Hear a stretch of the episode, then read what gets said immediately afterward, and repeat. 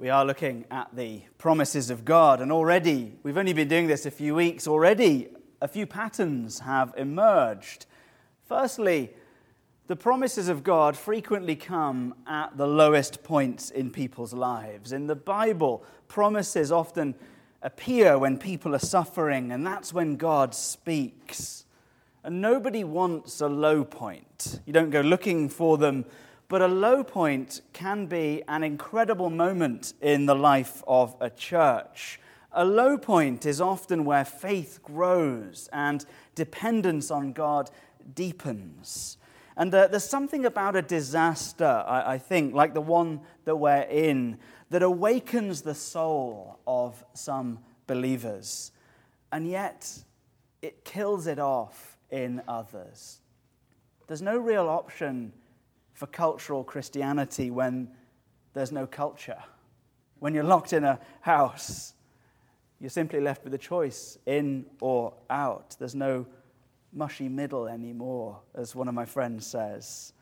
So, our experience frequently matches the experience of the characters in Scripture and indeed the pattern of Scripture. And thus, it is highly likely that when we return, we will return to a very different church, one that has been both pruned and yet renewed at the same time.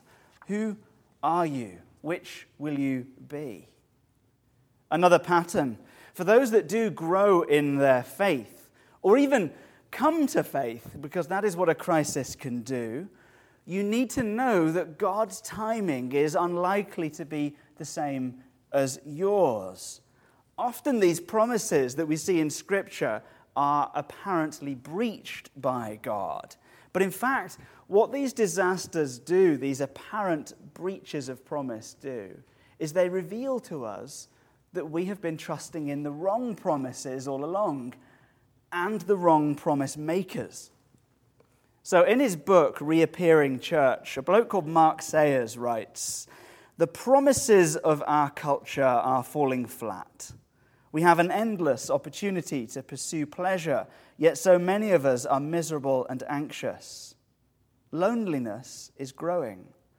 Silicon Valley's promises that a world connected by social media will be a better, more tolerant world now look ridiculous. And he wrote, he wrote this before what we're seeing right now. The assurances that a globalized world will be a fairer, more peaceful, and prosperous place seem shaky. These failed promises are fueling a growing sense of dissatisfaction and a desire to see things change. Our earthly promise makers have failed. Here's another pattern. What if you failed? What if you're the failure? What if it's your fault? What if you cannot stand to talk about patterns because all the patterns in your life have been so awful and they've been patterns of failure? If that is you and you have a profound awareness of your sin this morning, note God's promises frequently come to those who do not deserve them. Eve destroys creation. Have you done that? Abraham lies. That's the clean PG 13 version. Get the book. Moses murders. And yet God uses these people. And here's another pattern God approaches them. Do you see how in all of these accounts it's God who approaches them first? So, thus, if you're feeling this morning like you don't really deserve a promise and therefore you can't expect to get one, you are half correct. You do not deserve a promise, but you can expect to get one because God is a God of grace. There's a pattern for you. In fact, there is the supreme pattern of Scripture. If we're going to talk about patterns, let's talk about this one. God is a God of grace. Grace is the ultimate pattern. That is the overarching pattern of Scripture grace. God makes hundreds of promises in Scripture, but they're all about one thing like the threads of a Tarantino movie, it just makes sense at the end. All these disparate things are woven together, and suddenly at the end you go, Oh, I get it now. And we've seen the end. 2 Corinthians 1:20 says very clearly, all the promises of God find their yes in Jesus. So let's turn together to 2 Samuel There's loads of promises. You can count them if you like. If you do count them, you can publish that because that's basically scholarship these days. Count the promises of God in 2 Samuel chapter 7 as we go through. Verse 2 David, established by God as king, reflects I dwell in a house of cedar, but the ark of God dwells in a tent. I have a house, God has a tent. That is not right. God needs a house worthy of who he is, better than my house, he says. And then in verse 4, God responds to David through the prophet Nathan. And before we look at anything that God really says, look first at how he says it. Verse 4 The word of the Lord, capital L O R D, came to Nathan Go and tell my servant David, Thus says the Lord. Now, as we've seen several times in this series, and pretty much every single time it occurs in Scripture, Lord, L O R D in capital letters, is the covenant name of God. Lord functions as a shorthand reminder of all the promises of God that He has made and all of the promises of God that He will yet fulfill and even make in the future at this point in Scripture. And it reminds us that God faithfully keeps His word and He always will. Lord is like a summary of our entire faith in one little word. And so David is seeking to honor God. But God is seeking to remind David of how this works. He does that with the word Lord.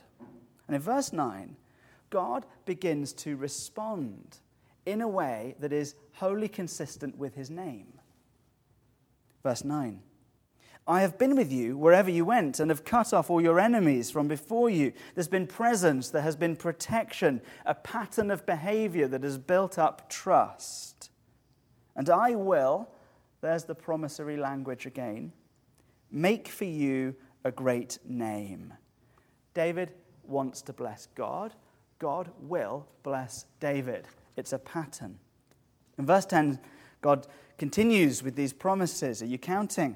And I will appoint a place for my people Israel and will plant them.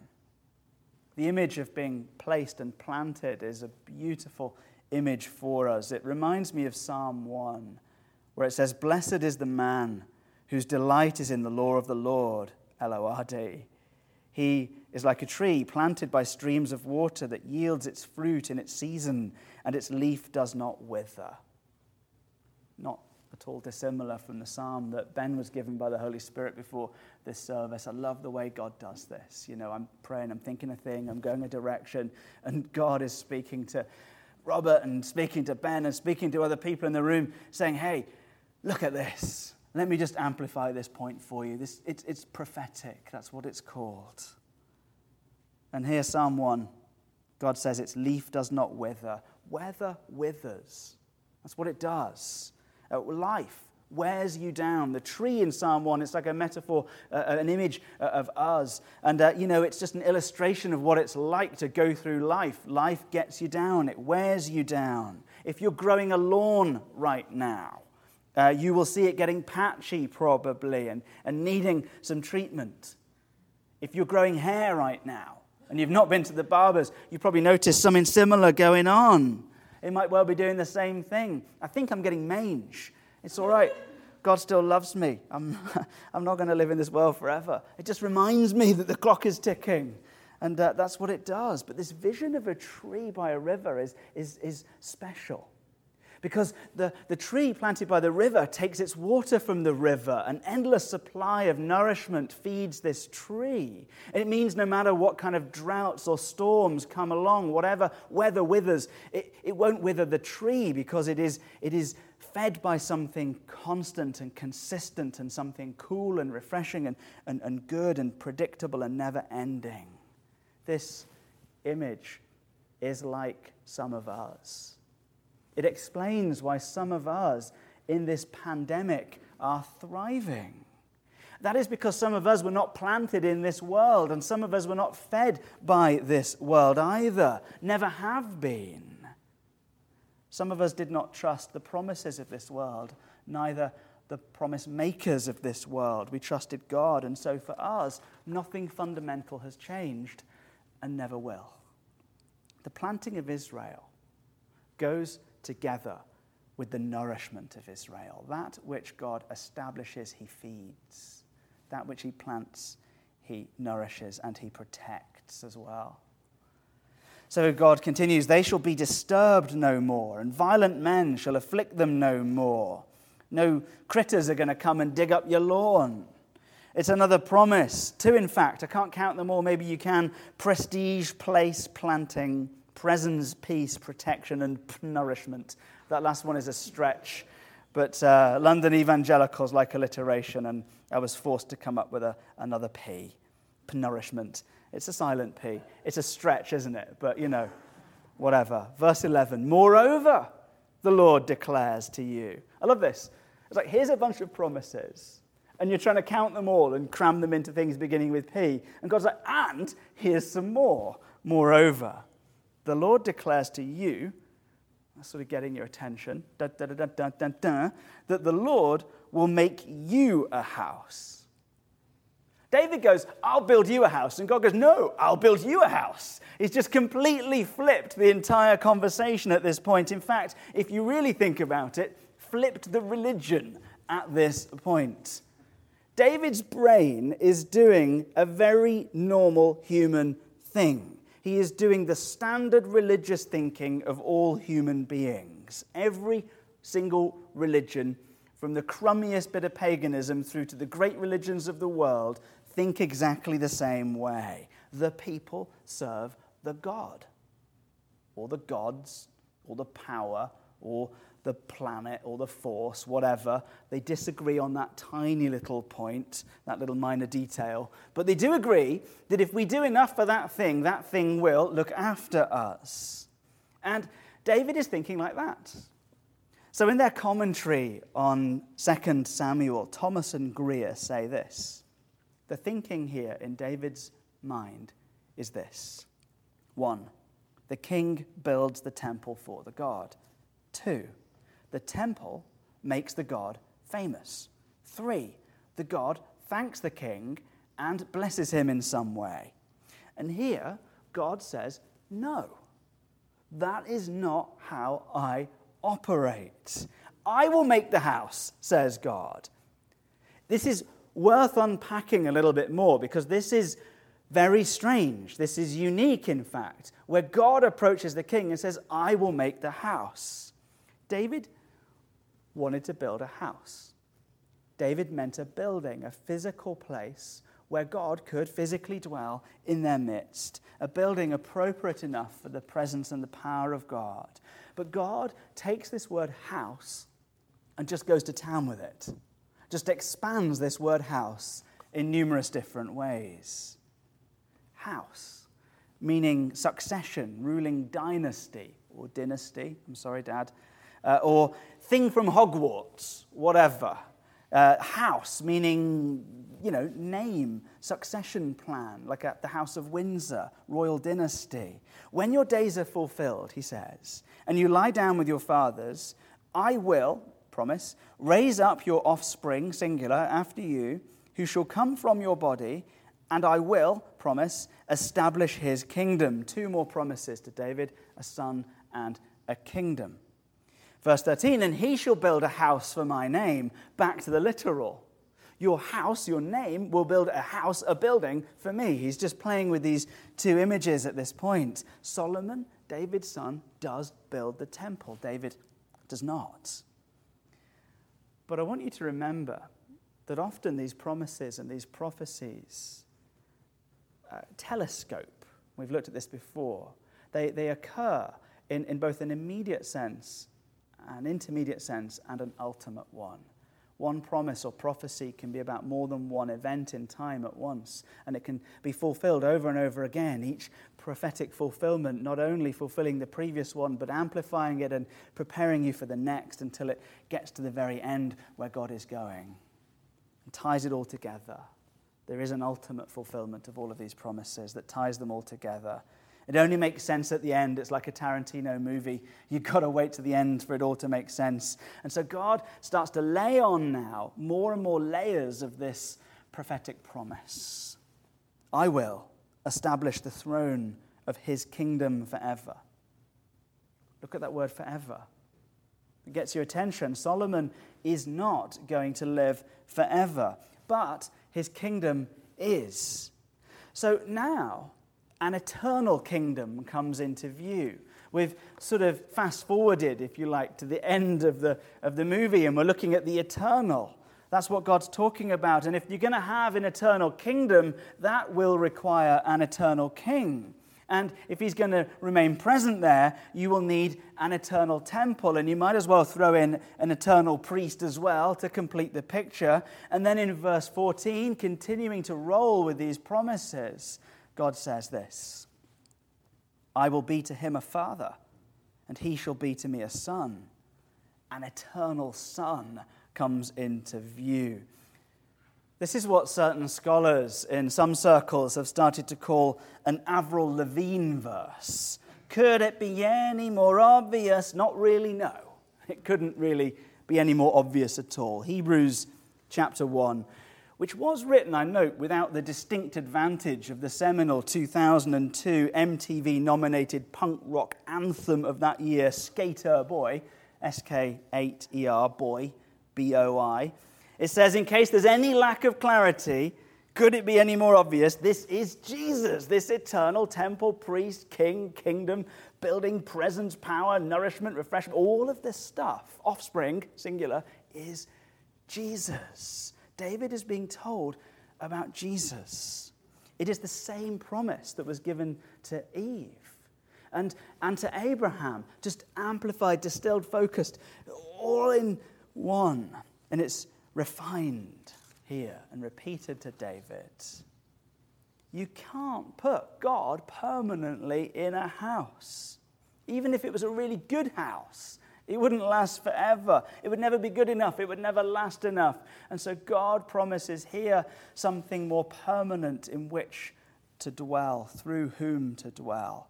It is Jesus, the perfect presence, the perfect priest, the perfect king, the perfect temple, the perfect son. Clearly, it's Jesus. Clearly, it all makes sense. This is literally the easiest passage of Scripture we will ever read. Then it goes weird and messes with your head. When he commits iniquity, I will discipline him with the rod of men, with the stripes of the sons of men. And, and now it doesn't really make sense because Jesus never committed iniquity. Iniquity means crookedness, you know, idiomatic of sin. Jesus never did anything wrong. And uh, it would be unthinkable to David if he was tracking with this idea that we, the sinners, would punish the Son. That would not make any sense at all. That we, the sinners, the sinful men, could at our hands whip this offspring, the Son of God, makes no sense at all. That would be like destroying the temple, It'd be like murdering the king, it would be like sacrificing the priest or crucifying the Son of God. They've not seen the end of the movie. Doesn't make any sense at all. But Isaiah, Isaiah explains how this works. He explains to them how this works. He was pierced for our transgressions, he was crushed for our iniquities. Upon him was the chastisement that brought us peace, and with his wounds or stripes we are healed. It's an exchange that takes place. This is the answer to the conundrum. This is the final scene. It's not his sin, it's our sin, but he takes it on as his, he appropriates it. Christ bears our sin. And because he bears our sin, he bears our punishment as well. It's in fact at our hands that he dies. Such is this great exchange that takes place on the cross. And then God says that's not actually the end. It's the penultimate scene, but it's not the end. And in verse 15, God continues Look at all of that sin heaped upon the head of Jesus Christ. Everything you've done, every low point that you've been in, heaped upon the head of Jesus Christ for you. And God says this But my steadfast love, the, the, the covenant love, chesed, the, the, the, the unfailing love of God, will not depart from him. Promissory love will not leave Jesus. If you're in Jesus, then you receive that promise. If you're in Christ Jesus, the love of God will not leave you, no matter what is going on, no matter what you've done. It can't because God has sworn by himself.